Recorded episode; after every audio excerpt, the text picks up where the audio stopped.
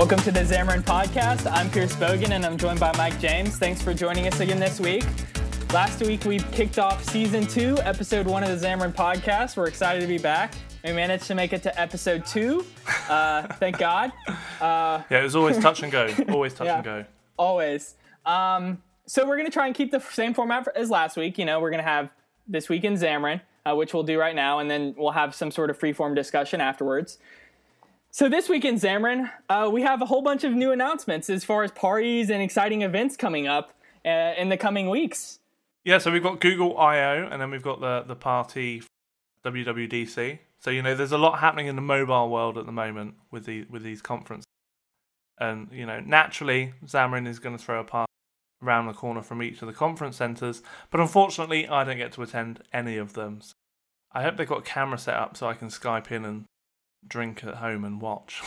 yeah, they look they look like they're going to be a lot of fun. Yeah. Um, so if you're going to either Google I/O or WWDC, or maybe you're in like the San Francisco area, you should definitely check it out. Um, you can check out the show notes, or you know, just Google Xamarin Google I/O or WWDC party. Um, so the Google I/O party is going to be on Wednesday, May 27th, from 7 to 10 p.m. at the Southside Spirit House in in San Francisco. And then uh, a couple weeks later, uh, at WWDC, we'll be having a party at the Row Restaurant on Tuesday, June 9th from 6 to 9 p.m. So, you know, if you're in the area, um, just come hang out with some fellow mobile developers. We'll have drinks and appetizers, and it'll be a good time. Unfortunately, me or Mike won't be there, though. Yeah, we won't be there. We'll be there in spirit, though. Um, yes, we will. What's really cool with the Google I/O party that we're throwing, we're actually going to bring along the Test Cloud wall, which is a wall of you know physical devices, just like you would find in our warehouse in Denmark and it, it's running through uh, some tests, and it's it's pretty cool. So you can uh, you can see some tests happening across. I think it's like sixty devices. So it's pretty exciting. If you've ever wondered what lies in our secret warehouse in Denmark, um, you you can kind of catch a glimpse of that here. Yeah, the build the build wall is pretty cool. I think it was or the test cloud wall. The reason I call it the build wall is because uh, it was actually featured at build. So if you saw it at build, uh, you know it's pretty awesome. So that might be something cool to check out. If you can't make it to WWDC, uh, we also have tons of great content available online for you to check out, uh, featuring Mike James, woo, uh, James Montemagno, and other fellow Xamarin developer evangelists. Um, although I think in this particular blog post, they're the only two mentioned. Uh, so we have great videos coming up all the time, so you can always stay up to date. A lot of them are on Channel 9, a lot of them are hosted elsewhere as well. In particular, Mike, uh, what, what talk do you have up recently? Um, so it was a talk that I gave in Berlin. So I think it was Berlin Tech Days. Um, so I was immortalized forever. There's a film crew at the back of the room that, that caught every moment of that presentation. And that was a kind of overview of Xamarin. So we, we, we went from everything. And a 45 minute session, we covered traditional Xamarin, Xamarin Forms, Xamarin In. I think we did a bit of Test Cloud as well. Um, so we really, you know, we took a three hour presentation and we crammed it into 45 if you've ever wondered about a very high level overview of all of our products, go go and give that a.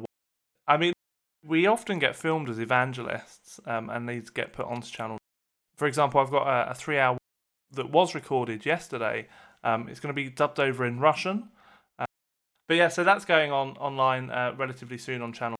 Yeah, and if you do want to see Xamarin Live, like we said, we have the WWDC party, we have the Google I party, and then in an area near you, hopefully, there's a Xamarin user group meeting. And you can find all of those at xamarin.meetup.com. And a lot of those are also posted in the Xamarin Events forum. So you just go to Xamarin Forums, forums.xamarin.com, and click on the events subforum. You can see all the latest events happening in the Xamarin community all over the world, um, which is pretty awesome. And speaking of events that are in person, we talked a little bit about Xamarin Dev Days last time. And since we've talked, they kicked off uh, we have three or four under our belt. I can't remember the exact number, but they seem to be going great. Uh, so, what exactly is Xamarin Dev Days for those who don't know?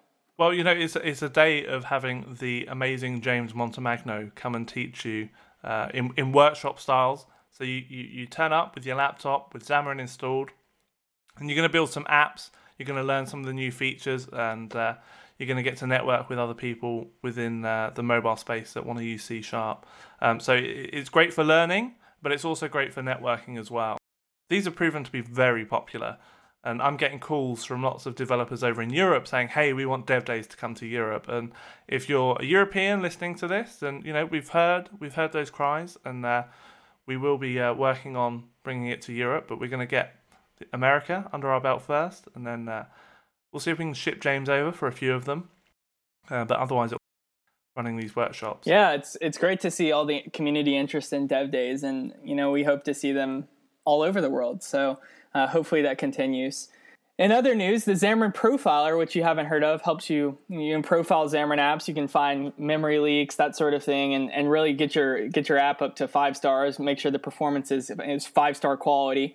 Uh, released a new preview, 0.15 preview. I've been using the Xamarin Profiler on all my apps. It's amazing. Um, it's really easy as well. Like for, right from Xamarin Studio, you know, you can there's a there's a drop down and you just hit profile and it'll build your app and it'll start profiling it automatically. And you can see, hey, like why do I have all these you know bytes all over the place? And you'll be like, oh wait, I shouldn't have initialized that there. I always seem to make some mistake like that. But it's super easy to find those things with the Xamarin Profiler, which is really, really nice. And in addition to the Xamarin Profiler announcement, the new preview coming out, uh, 0.15, there's also a new release blog. So moving forward, if you want to see, you know what's going on with the latest in Xamarin releases, uh, and that goes for all these Xamarin product lines. So from Xamarin iOS, Xamarin Android, Xamarin Forms, the Android player, all that. It's all going to be posted on the release blog, release.xamarin.com, so you can stay up to date with all the latest releases, find out what's in them, that sort of thing. Um, which is pretty awesome because I know sometimes it's hard to see, okay, when you get a new update, what exactly does this update do for me? But yeah, the release blog is pretty awesome.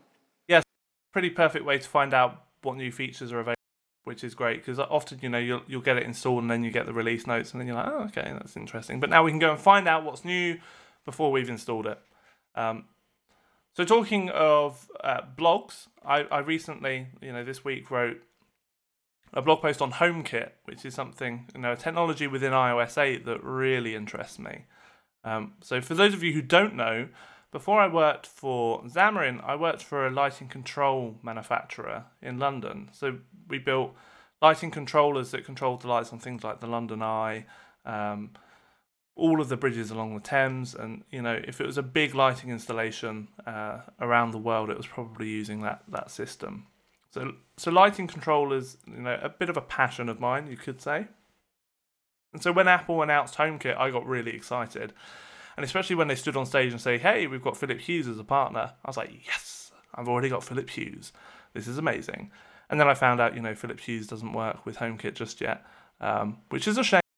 There were accessories announced at CES 2015, and these are things from like wall sockets that you can control from your iPhone to, to light bulbs. Uh, I saw a couple of kettles because naturally, you know, when you're sat in the office, going all the way downstairs to, to boil the kettle and wasting the, that that precious 60 seconds.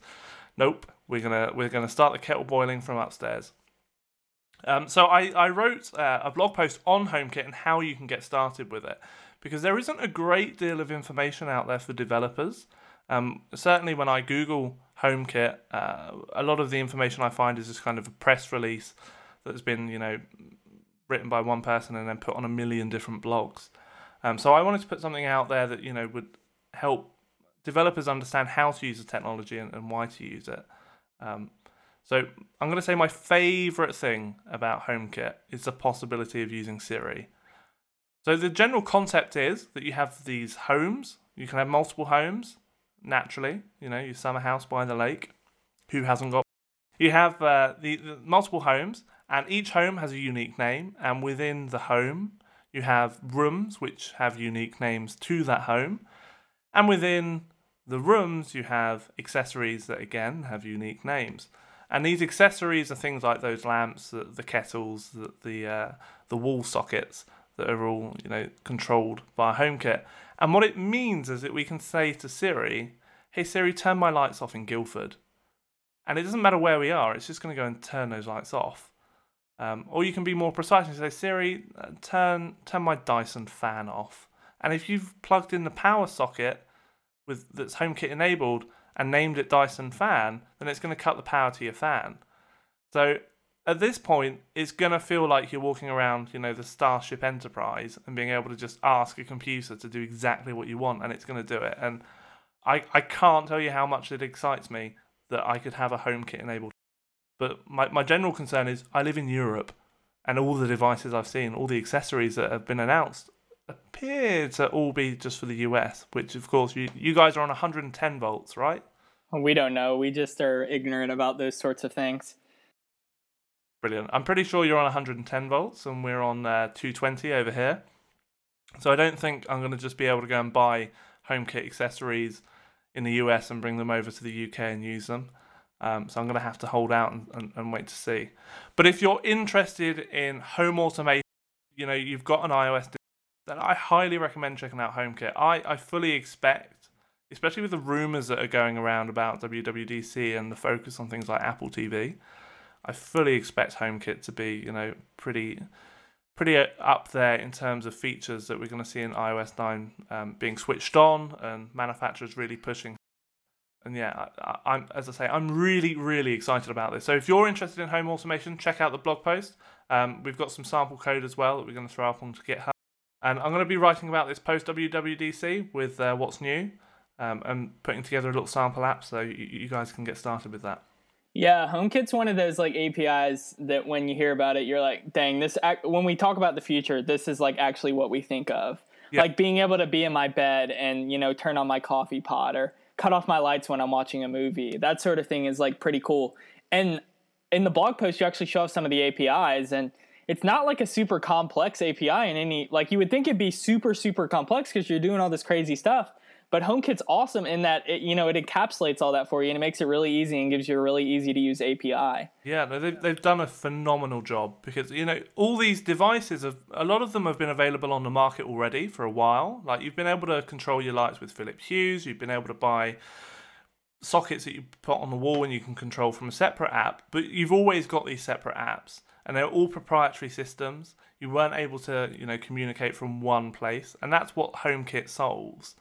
So, and the fact that they've given that to us in this really, really simple API, it's they've done an amazing job. Um, which is, as again, why I'm so excited about it. It's just I, I think it's the perfect API for, for home automation, and I'm to automate everything. If there's if there's a feature in my house that isn't automated, then I haven't finished. I'm going to have blinds, my front door, and I don't even want to you know touch the toilet flusher. I want to do that on my phone as well. I want everything to be to be HomeKit enabled. when I co- when I come to your house, I'm gonna uh, write a HomeKit app, and I'm just gonna screw with you and mess with all your smart accessories. so we also had some great content from our community this week. Keith Rome wrote a great blog post on uh, lighting up native platform features in Xamarin Forms. So if you're not aware, Xamarin Forms, you know, three platforms, one shared, you know, UI. You're writing it from one code base but you still have access to all the native APIs. And so Keith has written a, po- written a post here about how you can customize the UI table view on iOS uh, with Xamarin Forms. So if there's something, for example, like that you want to do, like maybe add like you know the little check mark or the info button or something like that. I, I know they have more uh, technical names, uh, and your and your UI table view cells by default, Xamarin Forms is going to give you that interface, you know, to build up your list view and to build up your cells and all that stuff. But maybe you want a little bit finer level of control with uh, custom renderers in Xamarin Forms. You can do that, and so Keith Rome's written a great post telling you how to do that. And also from the community, we've had uh, John Dick, who actually works for Xamarin, but he's posted this on his uh, personal blog. improvements Google Play services. So if you're an Android developer and you use Google Play services I'd imagine you are using Google Play services if you're an Android developer, because why wouldn't you? Um, we've actually got some improvements uh, that John John's released onto NuGet. Uh, so this you know gives you the latest and greatest APIs that are available to those Java developers, because we always want to have that uh, you know compatibility. They can't. We don't want them being able to create stuff that we can't in C sharp. Um, and you know he's he's generally improved the API. So you know I, I, still look at it and I see things like cast.cast and I think. Mm, not as nice as iOS, but uh, you know that's just because I'm definitely an iOS guy. But if you are an Android guy and you use Google Play services, then you should 100% check out John's blog posts on all the exciting changes to this NuGet package. So that's this week in Xamarin, um, and we actually had James Montemagno join us last week to discuss plugins for Xamarin. which allow you to share more code between iOS, Android, and Windows Phone. So it's like Xamarin Forms, but for non UI things. Why don't we bring him into the loop and let's have a chat with him about that? So, hey James, thanks for taking the time out of your busy schedule to come and talk Xam plugins with us. You know, I've been using Xam plugins myself with Xamarin Forms and the traditional style apps, so I'm already familiar with how they work. Um, but maybe you could give us a brief overview of why you created them and what the problem was you were trying to solve. Sure. Well, first, thanks, uh, Pierce and Mike, for having me on. It's a, it's a joy and privilege every single time I get to chat with the two of you. Uh, and it's great just to actually have another channel to reach out to developers and tell them awesome tools to kind of accelerate their application development. So, well, the thing with Xamarin plugins, um, how it all started is when I was building my original apps when I used to work for Seaton. I was I was working on apps across iOS, Android, and Windows Phone and Store, and I ran into several problems. Uh, mostly with, I mean, problems in the sense that I needed a way to get down into platform specific code. I was writing a lot of like RESTful service calls and tying into SQL databases, but there was times that I would need to dive in and get access to the native bits. Uh, one instance that I had was I wanted to be able to um, tie into NS user default, shared preferences, and isolated storage for the, the local devices settings. Yeah. And, and the reason that this was important, and a lot of people are like, oh, what if you just save a JSON file around, right? And that will just be your cross platform settings. Well, I didn't like that because I'm an Android guy. And Android has this amazing mechanism, so does iOS, like in the settings screen, that you can you can create an entire setting screen from XML and you specify your attributes. So this is an integer, this is a boolean. It'll create your whole screen for you, which is really nice. And we had a lot of settings. So I really originally created the settings abstraction because I said, well, what are we doing as .NET developers? I want to access these native features. I'll create an interface. I'll get in and I'll get into the native code.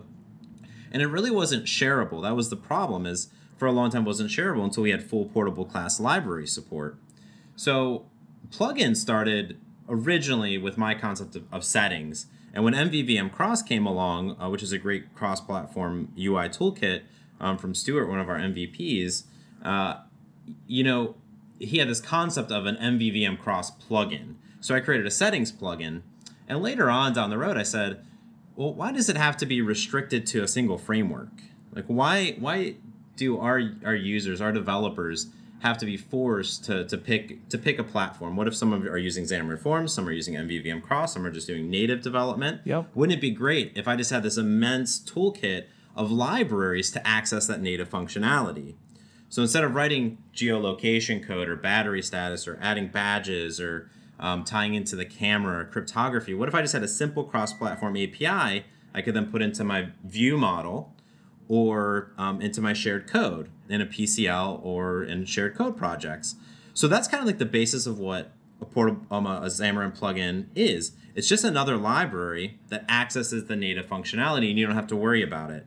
So you'll get a, a NuGet essentially that you'll download into all of your projects. So inside of your PCL project is just the abstraction, so just the interface that you're coding against, and then the native bits actually get plugged in to your iOS, Android, Windows Phone, or Store applications based on what uh, it's using. And then from there, you're just good to go. You want to access contacts, you want to access camera or, or cryptography or device information or accelerometer, gyroscope. There's tons. And I've created about 10 plugins, but it's really the community. So I know you said like I created them, but you know, it's I came up with the, the idea of, of breaking free of any platform. Um, and, and kind of naming them. I think we all work together on the naming and, and working on a way to get up and running with templates really easily. Uh, but really, the community's been amazing, has been creating amazing plugins uh, for Xamarin across the board, and it's really rapidly increasing development time for develop developers that need to just access something really fast. Yeah, I mean the, the thing that I love using it for is the, the geolocation. It's taken something you know that would take me 30 minutes to, to get set up just for one platform and now you know i go onto NuGet i add a package and boom it's one line of code that i can share across you know all of the platforms so yeah super powerful yeah it's pretty amazing you know i was creating a i was down in dallas for a conference and i wanted to show off a google places api or like being able to use the geolocator plugin in some fashion so i created an entire application for a demo that's kind of how i do it sometimes called Coffee Filter, which I thought was the most clever name ever, because you get you put coffee and it filters. Pierce, you get it. It's a good name. It's a good name. Pierce, Pierce gets it. I th- as a developer, I was like, oh, that's clever. Like, I'm pretty sure I sat there when I typed it, I was like, that's clever. Uh, so I, I created I created Coffee Filter and I blogged about it a bunch by now at this point. But it was really interesting because I needed geolocation. I wanted to launch the Maps application to uh, to, to, get directions for my users, and then I also wanted just connectivity. Like, am I connected to the internet? So if I'm not connected to the internet, why even bother doing anything?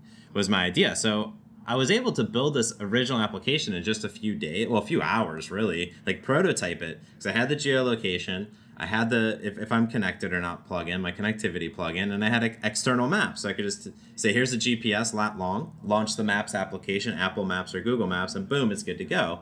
And then I was just working with my standard APIs at that point. You know, just calling into deserialize some JSON and shove it in a UI. And it, it was a thing of beauty just to see how rapidly I could just start pulling these packages in and get going. That is awesome. So if, if there's someone that's listening and they're like, right, I want to make a, a plugin a Xam plugin. Is it Xam plugin or Xamarin plugin? What are we calling uh, it? We, ca- we call them plugins for Xamarin. Ah, interesting. Yes. So when you when you search, uh, we come, we came up with this naming convention uh, to really make it simplified for NuGet. So when you go to to, to NuGet, you, you type in plugin for Xamarin.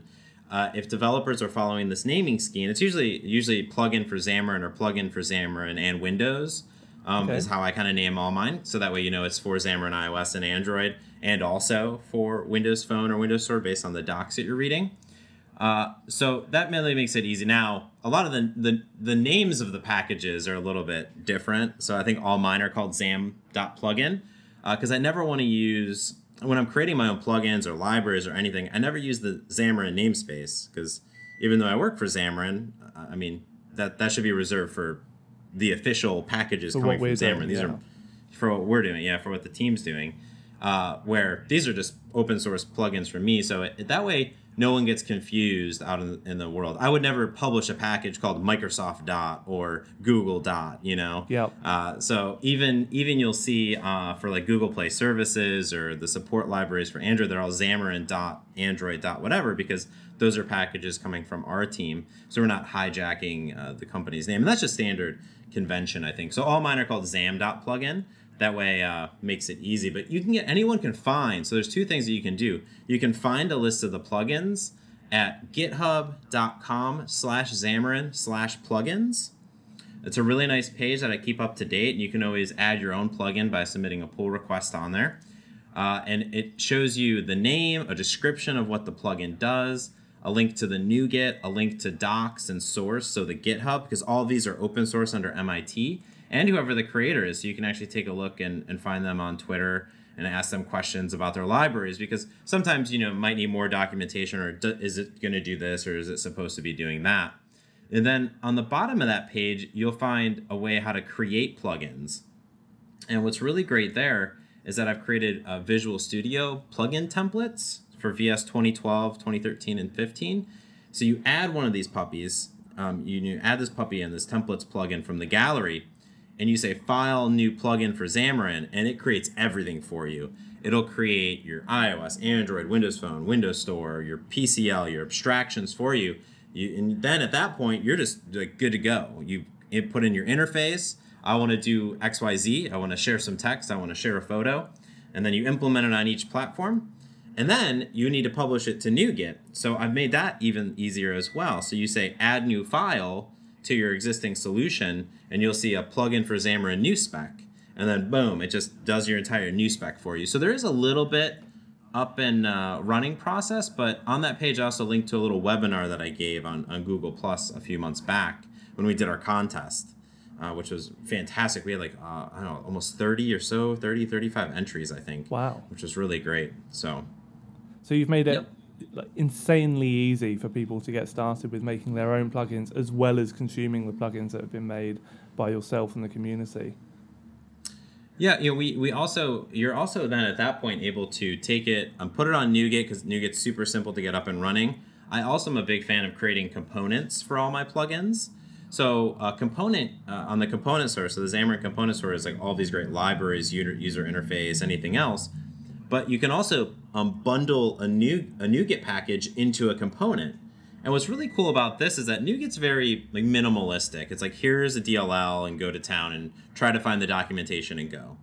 If you put your plugin into a component, you create a sample application that your your developers will get. Uh, and then you get to put the documentation right there. So it's a little bit easier to get up and running. It just downloads your your NuGet, so they'll get updates even if you know you don't update your component right away. It'll still pop up in Xamarin Studio or Visual Studio that your NuGet needs to be updated. But this is really nice because they added it's good promotion, it's it's discoverability of your plugin, uh, and then also just the documentation. So it's a little bit more work, but if you want that little bit of extra, it's good to go. Yeah, and and there's tons of of great reasons that any developer would even want to create a plugin. Um, I mean, one, you're helping your fellow developers and you talk about it, promote it. I've seen a series of blog posts about it. I know our student ambassadors are loving it. Um, and then if you look at our perks, if you go to the, the GitHub slash Xamarin slash plugins, uh, what's really nice is we do have a, a Xamarin open source subscription. So you'll be eligible for that, which means that if you're maintaining open source projects, you get a, a complimentary Xamarin subscription, not for production use, but for testing your plugins and things like that.